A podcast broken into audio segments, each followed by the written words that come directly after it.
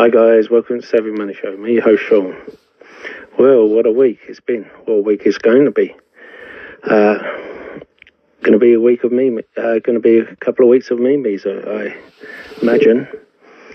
Nah, for the warnings. Firstly, I'm not a financial advisor. Anything I say is for entertainment. So only. Please do your own due diligence. If you remember every correction or crash we've had, and I'm not saying we're heading for a crash, uh, we've had meme rushes before them. And this is a meme rush. Now, DWAC.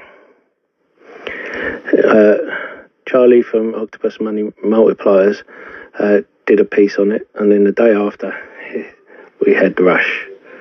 Uh,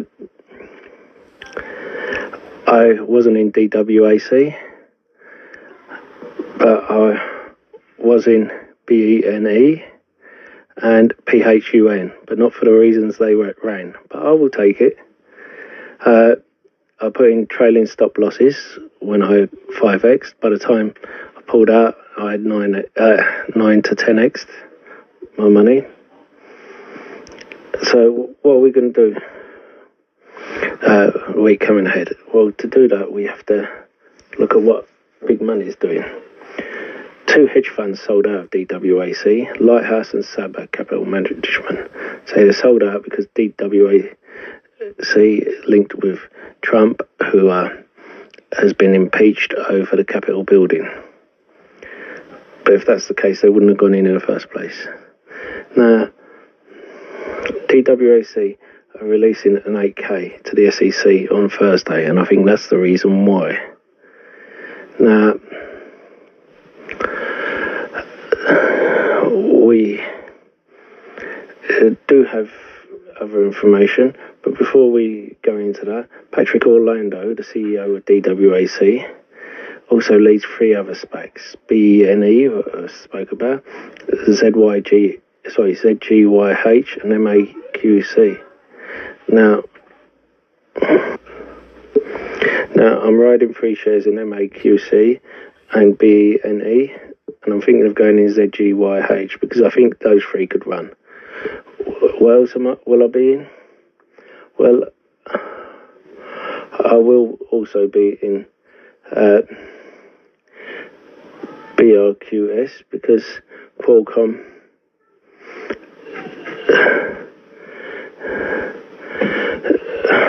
I think uh, Qualcomm has disclosed ownership of 901,000 shares. Now, we have known for a while that BRQS supplies Qualcomm. Uh, BRQS also has this deal with Zebra, and which hasn't been officially released yet. And there's quite a few things in the background with them. I'm also watching CSCW and WiseKey because WiseKey is getting a deal with NFTs. But uh, now we're gonna be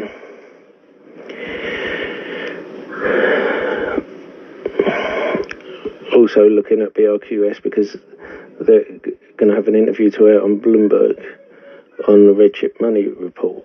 So that is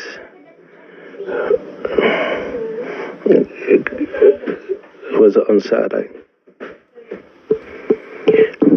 But BRQS uh, has reaffirmed reaffirmed the Holu Hou Energy full year 2022 sales guidance of 48 million. Now, of course, there's also the rumour with Shiba of Robinhood. They've opened up the um, a crypto tab, and everyone's assuming it's for Shiba.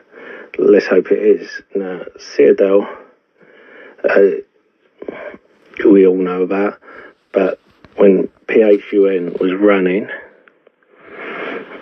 Citadel, uh, just as it halted, and it went from $14 a share to $8 a share for opening.